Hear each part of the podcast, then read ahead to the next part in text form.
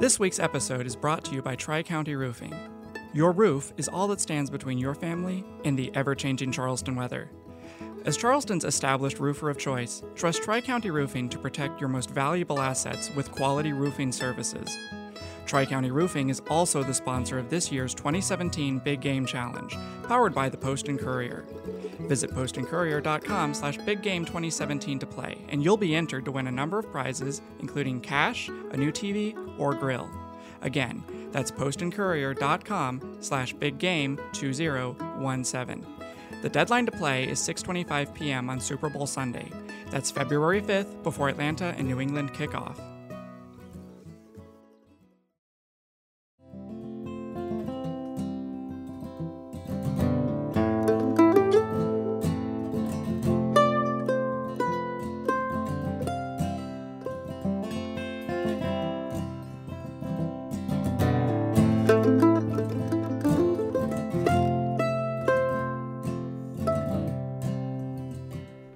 Winnow, a podcast about dining in the South and beyond. I'm Robert Moss, the author of Barbecue, The History of an American Institution. And I'm Hanna Raskin, food editor at the Post and Courier. This week we're doing the Futurama edition of, of The Winnow since we're going to look, be looking ahead to the future, uh, both the very near future and then perhaps uh, out into the distant future as well. And uh, we'll talk about the rise of the machines uh, and, and how they're going to rule us all, and perhaps also a return to the good old days of doing it yourself.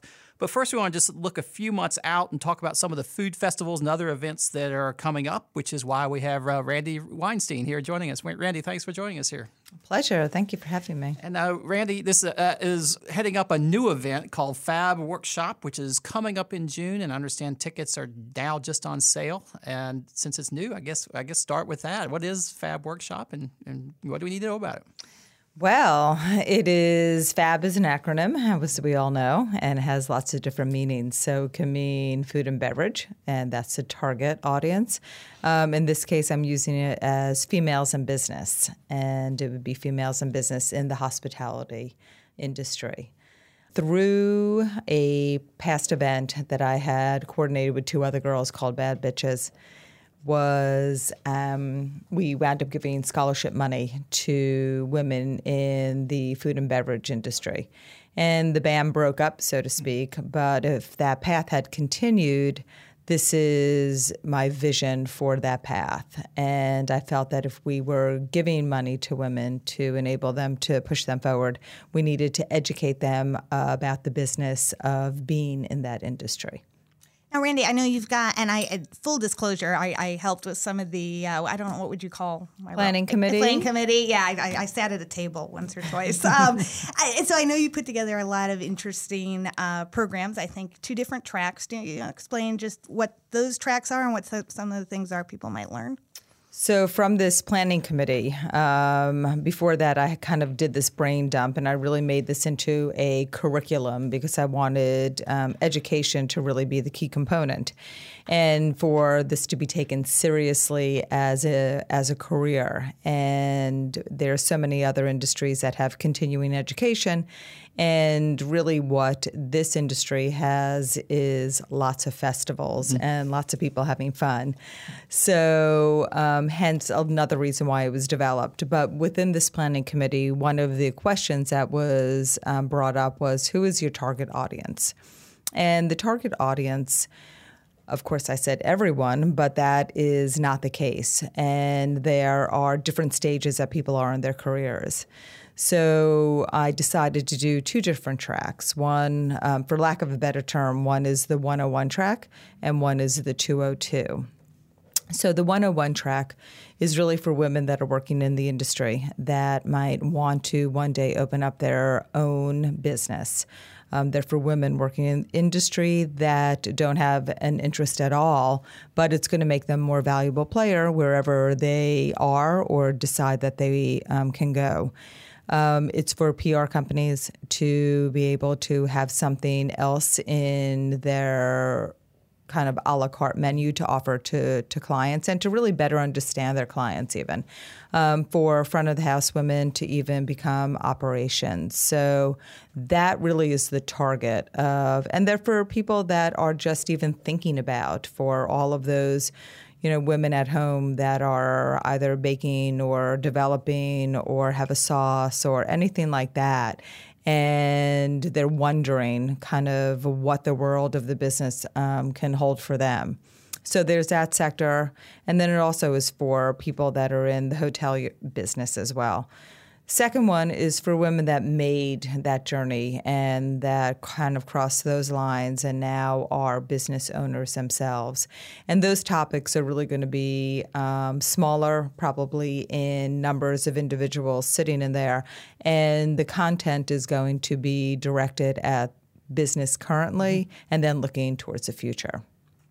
Yeah, that's interesting. It's, it is something that Hanna and I have talked about in the past on the Winnow, which is sort of career tracks within food and beverage, and it is a an interesting one. It's not quite like other lines of work where there's really clear you work here for this role a couple years, and you move up here, and you move up here, and you know there's a there's a hierarchy or rank that you, you go through. Do you find? I mean, for most, I, I guess industry professionals in general, but specifically women, is there you know, is there any anything that approaches a standard career track, or is it something that you everyone has to figure out for themselves, or how does how do you sort of think about it when you? you I think everyone has to figure mm-hmm. it out for themselves. I think that at first you have to decide what the nature of of your industry and your business and what you're doing is, and then be able to figure out um, what you can actually do from there. Um, if you're a chef, is it meaning cookbooks? Is it meaning packaging your, you know, any type of of sauces or spices or you know anything like that is it a matter of being able to branch out to something a little bit more kind of fast pick up casual if that's like your niche but so i think that everyone is so different and um, so there's not one especially when it becomes pastry, pastry sweet or savory mm-hmm. Well, and we've talked about too. Not only is the career trajectory different once you enter the field, but the entering the field is different too. And I think it's especially true um, with women because maybe there is that gendered expectation. People often encourage women to like sell your cookies or sell you. It's the kind of profession that society, you know, coaxes you into doing. And I think you've talked about though, it, it, you, you can't just have a good recipe to to right. make it. Right. Can you talk about what some of these sessions will cover specifically, so to make sure it's taking it beyond the recipe? Absolutely. As I grab for some I content. Say, Randi's grabbing her laptop here because I think as I'm grabbing the laptop. Yeah. So, um, as I said, the paths are a little bit different. And um, on our 101, I really want to put it in pretty much a clear form of almost how you would um, bridge going to, or how you would go about starting a business. So the first thing you need to do is understand the setting up and the finances of the business. So for that, and each of these topics are going to have a moderator plus anywhere from three to four um, different panelists on it. And if I can interrupt just there, I think you decided at some point that these would all be women. They're all women. They're all women. All women. Actually, it's by women for women. And when I say that, it is um, really being put together by women. It is all women speakers, all women attendees, all of the food that is going to be had, certainly during the snack breaks and the lunch. And the beverages um, are all by women. Um, I think the only thing that gets different is when we enter into the evening and uh, people get to go out to other restaurants. Um, but um, but yeah, so it is, and that's the exciting part. And I think that's what is getting people excited about it. Plus the um, people that are coming in, the thirty different speakers um, pretty incredible, talented group. But so what we're going to do is um, the 101 session will really start with the navigating the setup of the business. And when you talk about very simple, a business plan. Um, where most people have no idea how to put that together, and really talking about the things that you need to do to establish yourself. Not really going to get into licensing and all of those different things, but you know, I want people to take away, and this becomes a checklist of things that they really need to keep in mind when when it's their time and when they decide it's their time. They can go back and say, "Wow, I never really thought about this," or "These are the things I need to get." And you know, getting your taxes in order. Something very simple that you think that people do all the time, but yet if you don't have that done, it makes it very difficult to be able to look for financing.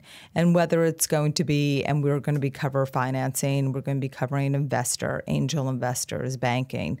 So that's like that first topic. And all of these are about an hour and 45 minutes um, in length. Um, a, they're definitely meaty and they're long, but um, and they needed to be that long to be able to get the voices heard.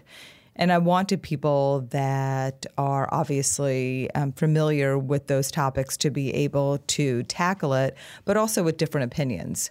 Um, so I want there to be a little bit of conflict, but um, resolution definitely coming out from it. So that would really be the first part. The second one goes really right into onboarding and managing staff and discussing the HR um, aspect of it, employment laws, and all of that um, wage, talking about grooming, talking about alcoholism, you know, or or drinking or drugs in the industry. How do you handle those things? This is an interesting topic because you have so many um, people that are opening restaurants that are hiring their peers. And how do you go out and party with someone one night and then you're making it to work the next day? And it's your business, so you are not going to miss a day. But your friend who is working with you is calling in. calling yeah, that's actually a, a, a, really interesting dynamic that, that plays out in, in this industry. I've seen lots of times, which is when people start. It's it's a different dynamic when you're hiring somebody who used to be, you know, the the, the, comrade out at 3 a.m. at the at the Griffin or wherever wherever it is, and um, definitely, I, I think that's got to be a difficult thing for people to navigate as they're trying to you know set up on their own. Exactly. So, and you want someone. I mean, obviously, you've went into you've gone into business, and you're putting, and it's not just your money because unless you were born extremely wealthy and you have that disposable income to be able to put into this, you know, it is you have investors and you have to understand honestly, how does it all work? How do you pay people back? How do you you know, understand the food costs, the labor cost, um, you know, all of that that goes into it. When you're an employee, you're not faced with knowing or having to understand that aspect of the business. You know, people are able to go in and kind of almost have blinders on if you're working certainly front of house, back of house, or, you know, behind a bar. So it is definitely all of a sudden turns into a different dynamic. And I'll use Jeremiah Langhorne as a, a interesting example where he I ran into him and he was in town doing the McCrady's 10 year dinner. And I, I asked for folks. I mean, I know this is Jeremiah Langhorne, who was at McCrady's, McCrady's for a long while. I guess a sous chef, or was he chef de cuisine? I think chef de cuisine. He worked himself up to that, and then moved to DC, right? And yeah. opened the Dabney. And opened the Dabney. It's done quite well for himself. Exactly, exactly. He and Alex Zink, and so, and to much acclaim as well. But it was an arduous, long process to get that restaurant opening. Um, looking for the space, making sure it was right, having some things, some things fell through. But finally, you know, here you get op- this restaurant to open, and I said, "So how are things going?" And he said, "You know, they're really great, but I wish I was cooking more. Mm-hmm. I never really realized how much paperwork there was in this business because he never had to do it. So it is really it's and again it's it's meant to open people's eyes and to have this create this awakening. So it's not meant for people to leave there and be like ah, I'm I'm ready to buy that piece of real estate right now. You know, one of the things we've we've seen a lot is people doing what I call sort of side gigs or side projects where they have a great hot sauce recipe or great something and, and just want to start that up while keeping whatever full time employment they have. And others obviously go all in to open like something big like a restaurant. Is this really for both those types of entrepreneurs or is it uh, focused more on one or the other? Uh, totally both. Okay. So, so, in the example you just gave about Jeremiah, obviously that's applicable to men and women. And I think so many of the topics you mentioned are completely gender neutral. I mean, taxes, for instance. I, mean, I, I, guess you do have to everyone mark your gender somewhere. Everyone somewhere. has to pay them. Everyone has to pay them either way. So, so I'm sure the question is coming up. I mean, why, why, why, you know, why limit this to women? I think for the first go around, I really enjoyed being able to. It was so gratifying putting together and being able to the events that we did and being able to give the scholarship money and watch these women um, be able to move forward in their careers. And I've seen at least four of them um, be able to move forward and up, which has been really exciting. And I feel that women really could utilize some of the resources, and men sometimes aren't that quick to maybe accept that they might need to know something, or it's such a kind of a boys' network that they are able to feel like they could just get the information if they're just asking, you know, like, hey, bro, like, what's the deal? Can you help me out? Like, and there's that kind of unspoken language that it makes it easy and easier than for women. And so I want to create those bonds and the mentorship and everything else that I'm hoping that can really come through this um, this workshop. Were there times, obviously, you have firsthand experience being in the industry yourself? Were there times that you felt that to be a member of the Old Boys Network, or so, do you felt that you felt it would have been easier to be a man at any point doing what you were doing? There's I, I just there was a moment that just flashed by when I was um, when I was working and um, that someone had made a comment that because of my kind of personality and being as forthcoming as I am, and sometimes um, I've got the reputation of being kind of a little bit of a pain, and um, but in a good way. But that it once was rubbing someone wrong, and someone had made the comment that if she was male, you wouldn't even think twice about it. And it's the truth. And so um, I have, I've been pretty fortunate, but I've also been working in environments where I've seen an all male kitchen work, and it works. But I've also seen an all female kitchen work, and the difference in efficiency is is it's fascinating. Um, the difference in the camaraderie in in the kitchen, it's it's really an interest. It's something interesting to watch. And then when you actually have an ideal balance in that kitchen, it's it's a really a beautiful thing. So. Well, just uh, I know it's coming up in, in June. It, it, so where's the what's the venue for it? Will it be in downtown Charleston? Downtown Charleston, College of Charleston, the Beatty Center. Okay and um, and I want to put it also. I'm excited that they're partnering, and I've been fortunate enough to speak to Jeremy Clemens' class. Um, at the College of Charleston for probably the past four or five years. And so I think it's something great for them to be able to host. They have a perfect setting. Downstairs, they have a large auditorium, and then upstairs, they have a perfect um, classroom. And the utilization, plus it's summer school, so it's a little less crowded. I'm just going to say, but you're also getting out of the classroom as well, right? Are, are, are you still planning on these dinners that were? Do you want to talk about that? Because I thought Absolutely. that's a really creative idea. So I wanted a, you know, the attendance um, totally. I'm looking at hopefully about 300 people to attend, and I wanted to keep it small enough to be able to create those conversations. But then I wanted those conversations to continue over dinner because all those best conversations always happen over food and beverage. So I have asked about 17 restaurants um, to be able to participate and host a speaker or speakers on the Monday and Tuesday night of the um, the workshop.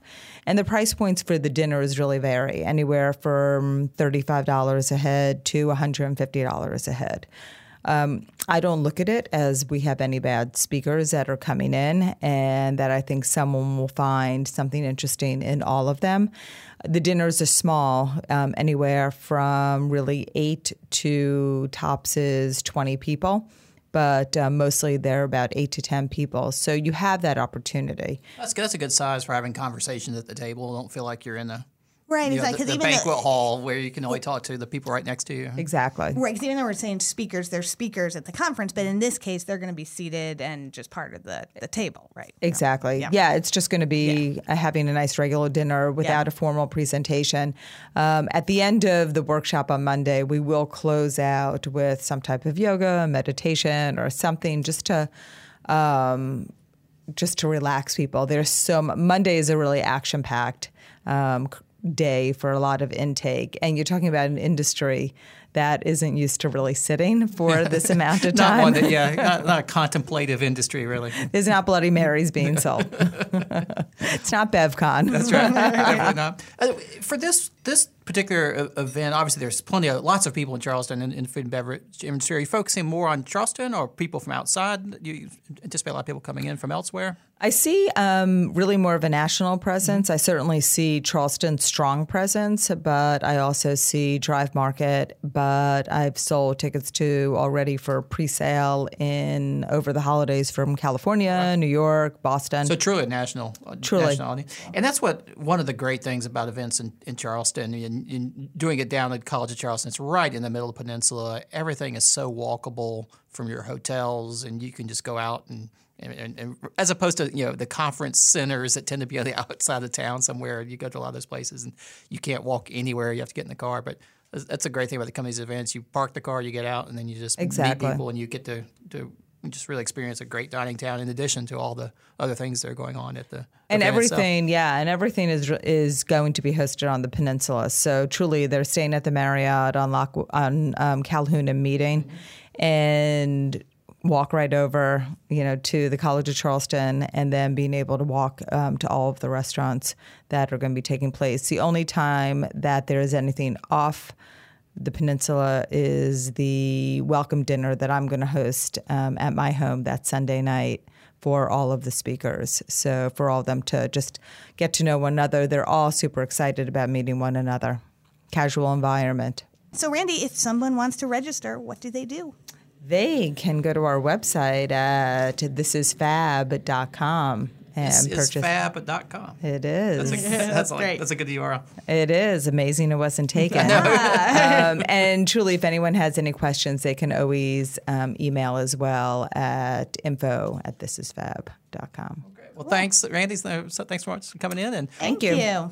I wish I could attend this event, but I won't, I won't be able to see you there. But uh, Call you Roberta and throw on you. I'll, I'll watch social media with envy as because these do sound like some some uh, really really interesting and engaging classes. we are going to videotape it, so Okay, so uh, maybe I'll right. get I'll get to benefit from some of the knowledge. maybe. Thank you both. Thank you.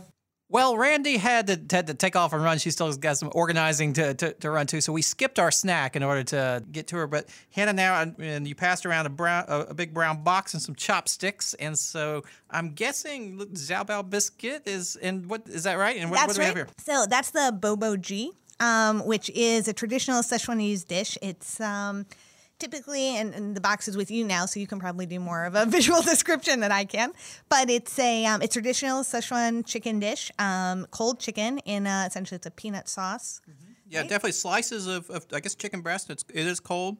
Sauce is quite spicy. There's a lot of red flakes down in there. Yeah, and what's cool about I just tasted it before I before I shared it with you. It's probably really rude of me, but um, it, I'll take it back. Um, it, what's cool is it does have that that mala, the the burning um, that's associated with Szechuan food. So it's sort of um, you get that brain sensation. I, I feel like it kind of cleans your mouth at the same time. It gives you this really bad breath because Yeah. you're having all this like peanut butter stuff and, something that's very much like menthol at the Yeah, same it's time. got looks like some black sesame and then uh, cilantro in there, so you got a little different pops of flavor that come through Yeah, on top of the cool. heat. It's um, it's served over rice, um, and this is one of those kind of good all year round dishes, um, but would certainly be you know a good good salad in the summer. Xiaobao, it's definitely one of their favorites here in Charleston. They've, they've really uh, made quite a splash in the past couple of years just because of those flavors that you just can't get. Absolutely, and I- you know I wanted to bring in Xiaobao partially because um, I'm going to share this. Um, I wanted to bring this in partially because you had asked me on a recent episode if there was anything I left out of the itinerary Ah, for yes. visitors, and I I. I I don't know how you could get a visitor to Xiaobao. It's um, it's tricky because for me, um, again, the itinerary is designed to show off what's only in Charleston, so it didn't fit the theme pro- properly um, for this. But um, I, I, I hate to leave them out when Yeah, you're but talking well, for about those of us who live here, it's for those of us who live here, it's wonderful place, absolutely you know. great. Yep. Well, thanks for bringing that in. If Everybody's sampling a little now. You're going to pass that back around, I'm sure, before we're done here. Segment two, I will replace you with machines. On a recent winnow, uh, we, we were talking about whether there was a restaurant bubble that was about to burst, and a, big factor in those discussions are the cost of labor, which is you know putting a lot of pressure on restaurants. Well, right after we recorded that, a press release landed in my my email inbox that was timely. I would have probably otherwise totally ignored it, but it's for a company called Juke Slot, J U K E S L O T, Juke Slot, like a like a ju- uh, slot machine or a juke, jukebox, I guess. But what I thought was more interesting than the product itself was the way it was being pitched. This was being pitched as a solution to the rising cost of employee labor in restaurants. And what's that that solution? Uh, apparently, it's replaced them with machines. The juke slot is this sort of kiosk tabletop thing. And it's sort of like a portable point of sale system, which you know customers would use from start to finish, you know, to order their food, you know, swipe their card, everything, everything else, uh, and you know, get their printed receipt or get an email to them, all, the, all those types of things. So basically, everything that your your server uh, would do for you, except perhaps saying, "Hello, my name is Juke Slot, and I'll be your, your so server." Robert, is this any different than what's already been installed in the airport? I, I don't think it is. I don't think it is. I think it's it's it's yet another kiosk solution. There are lots of them out there. McDonald's is about to roll out a whole bunch of them. Everyone's looking at doing that.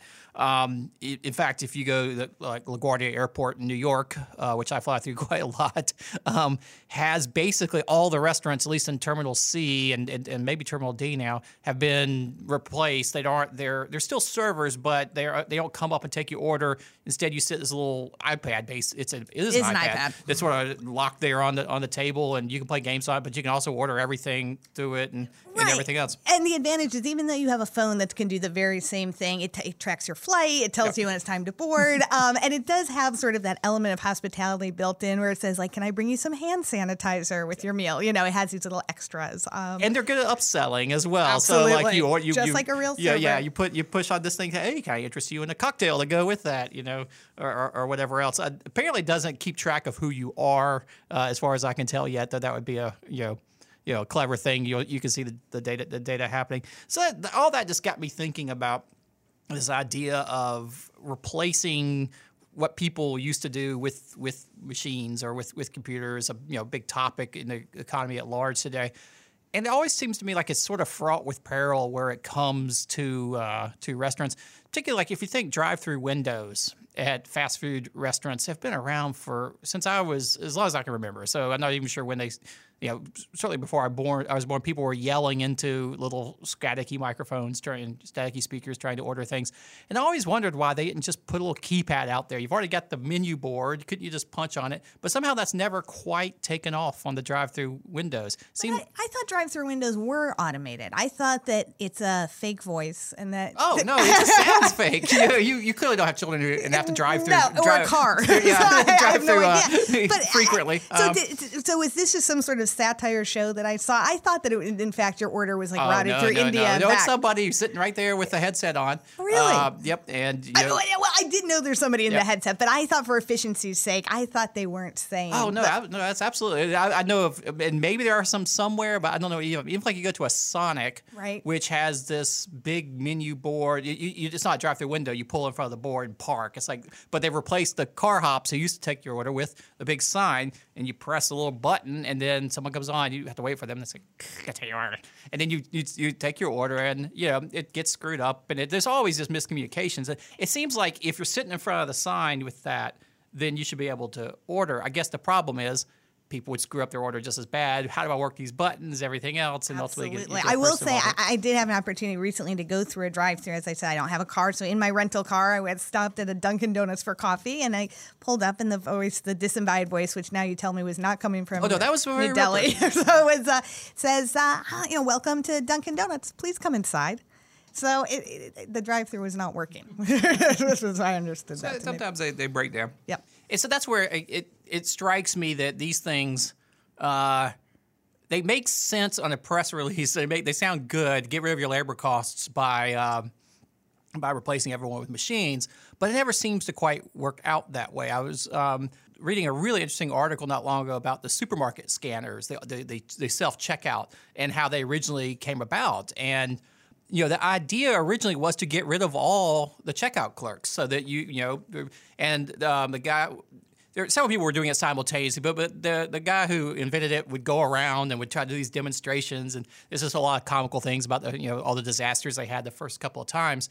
But they had to work it out, and they had to work out the whole how do you present, prevent theft problem, which uh, they've been working on. They they ended up doing it by, putting you know you have to swipe it, put it on the on the thing to weigh it, et cetera.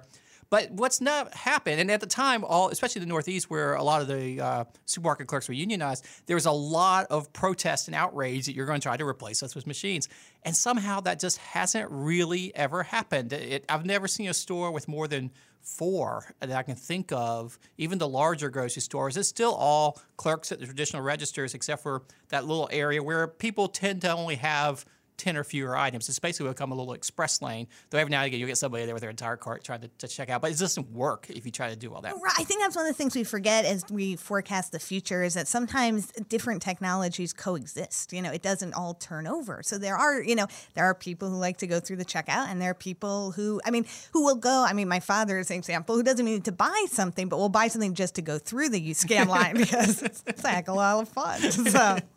Uh, well, I, I need to get out a little bit more often, but uh, you the, but the thing, and even there, you still, if you have four little checkout pods, one's almost always out of order, and then there's still a person there who's overseeing it because they have to clear everything out and come help you. So really, all you've really done is is streamline it down. So you got one person operating three registers, and you know it, it, it certainly doesn't seem to have taken a lot of the, the labor out of the, the, the supermarket.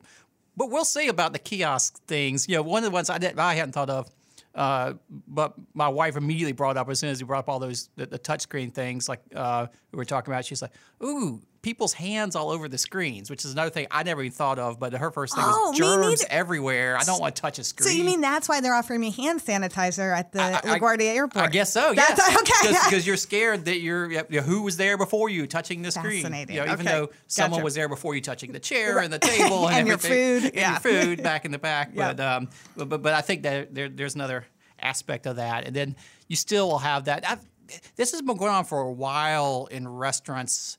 Um, you'll you'd sit down and they'll bring you over uh, a cocktail menu or a wine list on an iPad. That's been right. sort of a thing the past couple of years, but it's never seemed to take off. Part of it, I find it harder to use than a reg. I'd just rather have the, the cocktail list yeah, um, it's it's really interesting. We um and we were just talking recently about how business cards are still printed. Mm-hmm. People even in this day and age prefer a, a, printed card, and I think you're right. The menu falls into that into that category as well. Those, as you say, have been available for ages. I mean, it's an incredibly easy thing to do, and it's wonderful for the restaurant in terms of updating a menu. I mean, so much easier to keep it electronic. Um, but has not caught on in any significant way, not with restaurants or with diners. It's just not a pleasant way to order. You have this, I mean, this thing and then you swipe it. It's just not. It, it, hasn't turned out to be, I think, aesthetically.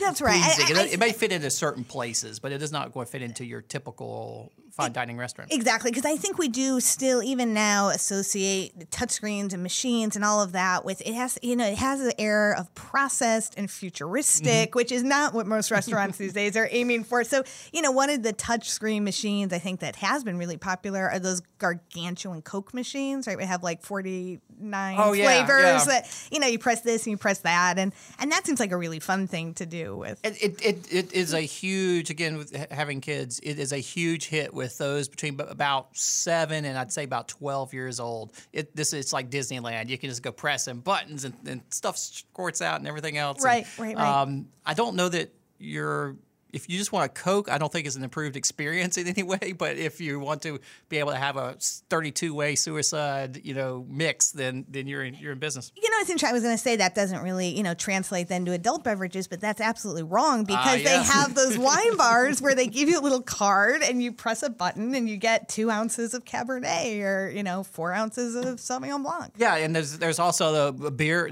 the beer dispensing systems like exactly. that, same where you get a card and but I've, in re- the practice, what you find is that you know it, it, there's always somebody having to come over and help and point, and it, it, just always doesn't ever seem to to come off. And I've never left that experience thinking, "Wow, that was much better than, than, what I had before." And one thing that did work: the pay at the pump gas pump and self service gas. That's worked yeah, out. That seems very yeah, successful. I, I certainly don't miss, uh, you know, having to if you, if you remember the old days, some guy would pump the gas and would bring the, you know, you might have a charge card, but you bring the little thing to your window and uh, rub the, the thing across the carbon paper. Uh, I think we've stepped up a good bit from there. And it's always weird. There's a couple states, I think New Jersey, I can't remember where else. It's Oregon for a uh, while. Yeah, full service only still. And I just, every time I pull in, I'm just like, this isn't really an improvement. As there was when they first came out, I remember thinking I was I was I was old enough to be driving and and and, and, and pumping my own gas and thinking, oh, there goes the decline of service. But in, in reality, I don't think I've really missed it. I certainly have not. The pay at the pump, I have I don't miss going into the convenience store to pay for gas and waiting in line and everything else that all the That's where the Coke machine is. that's where the Coke machine is. I know, but we I, when I'm traveling, Yep. we, we do go inside to Right. to get all our snacks and everything. But if I'm just you know running on the way home or running out of gas, it's great just to pull a pump. So that one's worked. But again, that's not food related. Maybe you know your pumping gas is a little bit different. A little different experience. About three buttons you have to choose from on the menu of, of options at the, at the gas pump. Um, I thought you were going here when you mentioned cocktails and things. but this just came out uh, not too long ago. A press release from. Um, Anheuser-Busch InBev, the, the global alcoholic beverage giant, and Keurig Green Mountain Inc., the maker of the Keurig coffee machine, that they and they announced that they're teaming up to some some kind of joint venture to do an in-home alcoholic drink system, and that's about all the details they they they had. Right. I mean, so everyone immediately starts envisioning little K cups of Manhattans. Essentially, I think that's the idea. Is that you know, so rather than I guess you know, you, even if you don't have one of these coffee makers at home, you've probably encountered one in a hotel room where it's you know you throw put in a little cup, you put in a little water, and lots of offices these days, office offices. buildings everywhere. Yeah, they've actually been a brilliant solution. As someone who drinks a lot of decaf coffee, um, you can never get a fresh cup of decaf coffee, and I'm actually really pleased now when a when a place has that for decaf. Yeah, it is great for for an office setting where yeah you used to have that exactly. glass pot with the orange lid, and it's about it looks like the, you know it's the thickness of crude oil at the bottom because it's been in there all morning long. Yeah. You know, Yeah. definitely they and and you know most offices now that have one end up with like a rack of like eighty two flavors. So you know there's variety and all that kind of stuff. I don't. I, It doesn't beat good, you know. Brewed coffee, No, but no. it beats the heck out of the food service coffee you That- used to get. And so that's the question. It's, I mean, it's between that and nothing, really. You know, I mean, so it's it's not saying. And so it, it- it's a great example. I mean, that's never going to replace good coffee, and I don't think any cocktail that they come up with in a cup is going to replace a talented bartender. It's a totally different situation.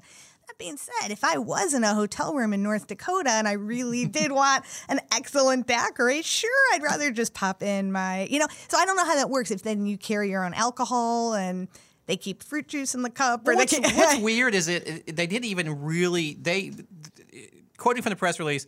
All they really said is it will target the realm of the full adult beverage category, including beer, spirits, cocktails, and mixers, which is a pretty wide category of things. So, beer seems like is that just like a mini keg or something? How can something? you simplify beer beyond what yeah, it are? I mean, anyone can open a can. You've got cans and bottles, and then you've got the kegs, or sort of half kegs. They had the party balls and like those little metal kegs that just never really took off because they're just not that that useful. So I'm not sure where it's going to fit from a beer perspective. Cocktails is of weird.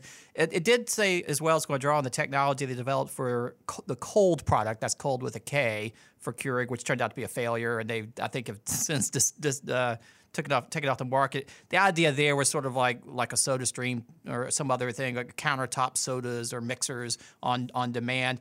But the weird thing about that is that it's the opposite of the Keurig. The Keurig, uh, from the hot, the coffee side of things, a Keurig pod coffee costs more than if you brewed your own, you know, if, on Right, a, on a point. per cup basis.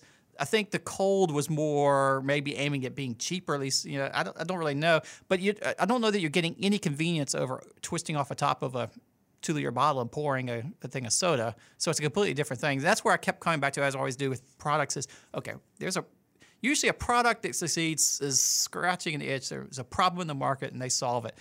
I'm trying to figure out what the cocktail alcohol problem at home is that this device is going to solve for me. I don't have a problem, but I, I maintain there could be a problem on the road with cocktails. I can see Uh, that. So the question, I mean, this is essentially their emergency rations, basically or rations. And so the idea is, you know, will I ever be stuck without a? Is this a good going to replace the hotel mini bar, which has gone the way of the Buffalo? Right, The right. Little, little mini fridge. Those you almost never see those anymore. No, ever. it's so disappointing. Sometimes you'll see something, you open it, and it's like totally empty. Yeah, They expect It's you like- to fill it. Yeah, it's like, oh, I got a little fridge. Yeah, no, a little grocery in it. Yeah, so I got to go out and find Yeah. a place. Yeah. Yep. So that's um, so we'll see about that. Uh, it's just I, I think in general these machines for when it comes to food, it's really hard to replace the human element of a lot of these things. And uh, I think whether it's you know coffee or ordering with a server. It's just, it's hard to pull off. Have, have y'all heard of this thing? It's called a June oven.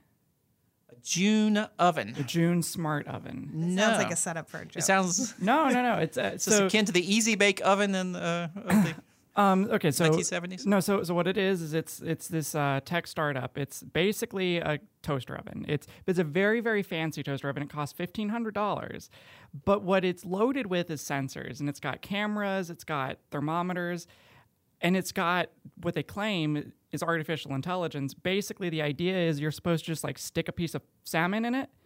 It recognizes that you put a piece of salmon in it, and then it goes out to the internet, figures out how to cook salmon, and it just does it for you. Now the reviews haven't been that great. but but they raised a huge amount of uh, initial round of IPO, I bet, from Yeah. credulous Right, investors. yeah. Not Exactly. IPO, but you know, And private that, equity. That scratches an itch, as you say. Currently, my toaster does not recognize salmon or any other kind of fish. But yeah, So- it's just well, I was, was going to say one of the one of the interest. So probably one of the harshest reviews I, I read about it. The the actual like the problem that the reviewer had was not well. Well, she had a number of problems with the way that it cooked. She, it took long, and it she thought the process was confusing. But uh, she she felt like it divorced you from the process of actually learning how to cook, and she thought that was that was bad. So it sounds like this is just a little bit removed from the Joule uh, sous vide, um, the machine that I tested and talked about in the Winnow at one point, which was exactly as you say. I mean, the whole idea is you leave it and then you leave, you know. So y- y- this is and it's actually been sort of the fantasy going back to like the 1939 World's Fair and all the predictions where machines. When it's in Star Trek, and you just order up whatever you want. I and I think there are women who appears. fantasized about yeah, that and even I can before see why. Yeah, 1939, because if, yeah. if your drudgery of your day was I had to spend an hour and a half, eh, you know, every afternoon getting dinner ready, it, it would be a great fantasy to have it just pop out of a box and, and be ready to go. But I think we have this with the microwaves and everything else. There's so many different options. And I think it goes back to the you know reason there that cake mixes require eggs, which is they could very well make a cake mix with uh, powdered eggs in it and, and make a pretty you know passable cake. But by breaking a couple eggs and mixing in, people feel like they're cooking more. Now I've, I've, cooked, so I think that that's that's sort of the first thing that strikes me when I when I hear about the, the, the oven that sort of just zaps it and does it all is, well, you know, people actually there's lots of convenient ways to cook to save time, but they people feel still feel like they've made it themselves and they're enjoying it. Otherwise, you could just go to your, you know, the kiosk at the fast food restaurant and punch it in and, and have it pop up, you know, automat style with untouched by human hands. Absolutely. Um, and this actually leads to the next thing I did want to talk about was, was this trip that I recently took to the old Spanish sugar mill. Ah, yes. In, uh, Del- you know, I've never heard it said out loud. DeLeon or DeLeon Springs? Well, you know, I guess it's when it comes to when it comes to the South, Yeah. it, it's probably not going to be uh, the way uh, some, a Spanish speaker would say. It's prob- so it's probably going to be De Leon, Right. uh, or, or De Leon, or who, who even knows? It, it can it can it can evolve over time. Uh, yeah. So uh, anyhow, um, I'll say De Leon and go with that because it is Leon County, Florida. Yeah, that's a uh, good which is where. Tallahassee is. So it seems like you know that's in Florida. We'll call it De Leon. Right. Well, although it is on the um, the edge of the Fountain of Youth, so this is. I mean, they, they are explicitly acknowledging uh, Ponce de Leon. So uh, if, if you haven't heard this place, um, and I had not, I just came across it on a, on a road trip through Florida recently. Um, this is it's sort of a holdover from like the great um, theme park era in Florida, which actually preceded Disney, of course. Yeah, they actually. That's one of my favorite. I call it Old Florida. Yeah. It all changed when Disney came to Orlando, but there was this sort of 20, 30 year period, really took off after World War II until until Disney came, where you have all these just My gosh, incredible and theme They're crazy. I mean, so in Orlando, Gatorland burned burned a few years ago. Um, it was one of the the last standing, and they are still there. It's just they had to rebuild. Um, Gatorland. Gatorland was a great one, and this was another one of them. I believe that I believe I read there were seventy such theme parks kind of clustered in around these lakes in Florida. Um, and so this one had, you know, there was an elephant on an island, and there were acrobats who danced through the trees, and I mean, it's just a weird place. And the Fountain of Youth, as I said, was at the The center. more of you look at those, yeah, people in the 50s really had just a different definition of entertainment than people in, in 2016 or Sure looks 2017. entertaining to me. I don't know. So even now they've you know no more no more um, water skiing shows or anything like that. But what they have held on to at this park, um, and it's quite a large park, so you can still boat and swim and hike and all of that. Um, eh, all of the, the outbuildings are, are mostly gone now. Um, what they have retained is the old Spanish sugar mill, which is, in fact, there are some remnants of a sugar making operation. Actually, dating back to the Spanish era, so back yeah. to before 1820, I guess. so there there isn't much of it, but there you know there's some kind of crumbling, um, yeah, bits of brick. Or, um, but the point is, they've turned this into a restaurant. Did this years and years ago, and the shtick at this restaurant is you make your own pancakes. So every table is actually a griddle. And this is so popular that they post the waiting time when you get to the entrance of the park. And when we pulled in, the wait time for a table was four hours. Wow, that's like that's longer than Space Mountain. Yeah. That is, right. you could go ride Space Mountain, come back, and still. Yeah, so it's great that it's located a place with so many activities Yeah. because you can do all of them and your table still won't be ready. Um, but so it's it was just fascinating for me when when Robert when you were bringing up these ideas of, of, of food that's made for you and you don't have to be involved that people absolutely love doing this. I love doing it. It's so cool. Um, you get just they bring you like a plain pa- pancake batter, which but they also have it's a like a more of a buckwheat based uh, batter. Um, it is delicious. You can make your pancakes any size you want, and then you get your choice of toppings, and they each have a small charge, so you can get chocolate chips or peanut butter or nuts. Um, and so you know everyone's working on their table. They all turn into little like arts and crafts Do they projects. do, you, do, you- do they weigh it, or is it all sort of one price? Because like it's like the yogurt price. places did, where did I mention it's all you can eat? all you can eat. It's all you Just can pay eat. It, it's like a it's a theme park. Pay at the gate, ride all you want. That's exactly how it is. Yeah, and then they've got the um, they've got molasses you can put on it, or they've got some uh, sorghum. I mean, and then of course there's regular syrup. So is it just a like griddle and, and you have a, a, a spatula and you have to flip it? And, Correct. And then you just put on your own plate? the whole thing. And it's, I mean, you hear the servers walk around, they're like, well, keep that little kid back. You know, I mean, it's like, it's very odd. so it is so cool. I mean, it's just, it, and so again, I was thinking as you were talking about these ways in which we remove ourselves from the um, creative process. Um, and but there's some things people it's like you know I think too of like the frozen yogurt shop like how people love that you know just everyone pile- likes to choose sizes and toppings and flavors. I mean, that is there's a real allure to that. But I, don't know, and I, I am a huge fan of tabletop cooking. I think we've talked before about my my ardor for Japanese Mm-hmm. steakhouses. um, I, I, I'm the flaming or the, the steaming volcano? yeah, exactly. Think Flaming it is flaming, actually. They actually fill it with fire Yeah, or something exactly. and light on fire. And Yeah, Yes. so I'm a big fan of that, but I have never seen it put to better use than at the the old Spanish sugar mill. Well, I've I don't know if these have really done. Korean barbecue has taken off where you um, wh- where you'll actually you know they, they have a heated metal sort of griddle griddle. It's not really a griddle, more like a grill, but they'll bring meat and you sort of just you know heat it from. I think a lot of people do that.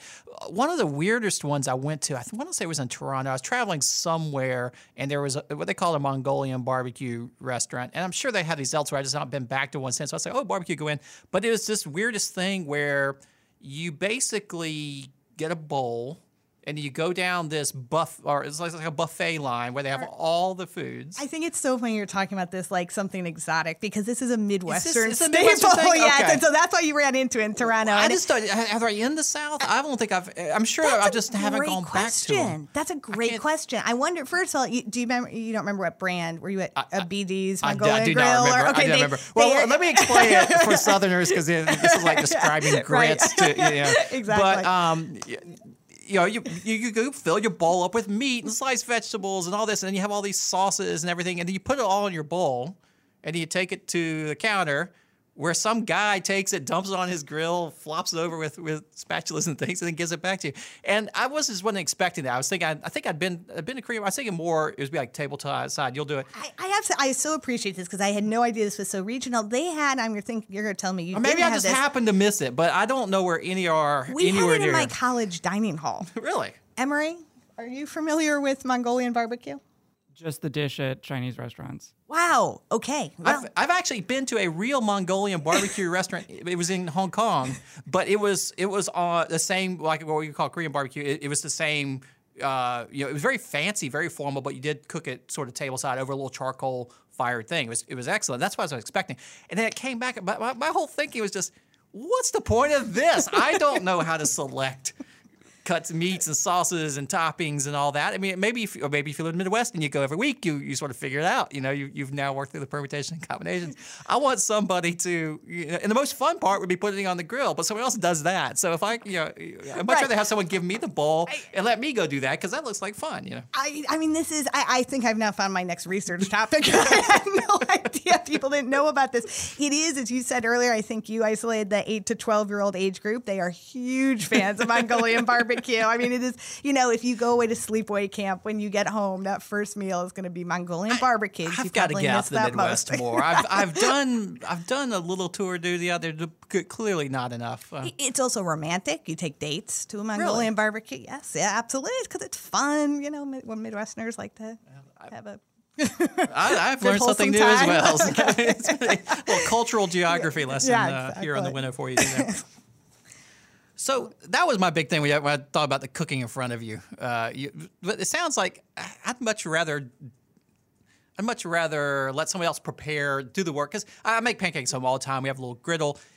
It's easy to cook the pancakes. The pain's like mixing up the batter and all that. You know, it's not that hard. But it's not that hard. but no, it's, it's enough of a berry that we don't do it every day because you know it takes 15 minutes to get it all going. Right, it sounds silly, right? Why would you go to a restaurant to cook pancakes? Right. Right. You can certainly do it at home. First of all, they, they clean the griddle for you, which, which is really nice. That's You also don't- actually not- not a bad deal. you don't have to clean the griddle. I'm telling you, all those toppings are great, and it's it's really cheap. it's, it's, it, it, I'm putting it up there with one of my. It certainly it was. I would say my best breakfast of 2016. Really? Well, Really. so uh, so the old Spanish uh, old Spanish sugar mill. Old Spanish Sugar Mill in a town in Florida that I'm not quite sure how to. Pronounce. I, I did look up on the map. You're talking about it. It's, it looks like about 20, 30 miles west from uh, Daytona Beach, a little bit north of Orlando, sort of up there in, in the lake country. Um, in in a part of a rapidly fading part of Florida. Um, my son, who's now in, in, in high school, but when he turned, I think it was either 10 or 11, he was huge into Legos. So we surprised him with a trip to Legoland in Florida, which had just opened. Like, we didn't get there for opening day, but we were there within the first two or three weeks of, of Legoland in Florida being being open, which was a you know a, a blast and all that. And I really hadn't looked up that much about Legoland. My wife has done all the, all the planning. We got there, and I realized later I'd actually been there before. It was the old Cypress Gardens oh, really? Uh, that was this one of these Oh. lost parks uh, that that long lost, and they still had a few of the elements. They had one of the old wooden roller coasters was- was there, though. I think that was not part of Cypress Gardens. I think they actually bought that from a different amusement park and brought it over. But they still had the water skiing show. They still had the lake, and I, that's the part I remember from being a kid and going there because I I had traveled. I was really young, five six, so I barely, barely remember it, but they're doing the jumps and they're doing the uh, the pyramids with the guys in the bottom and the women in the skimpy outfits and gold and sparkles on top. Yeah, that's- and uh, old Florida lives if you just know where to, where to look for it. Yeah, around Orlando, I'd say.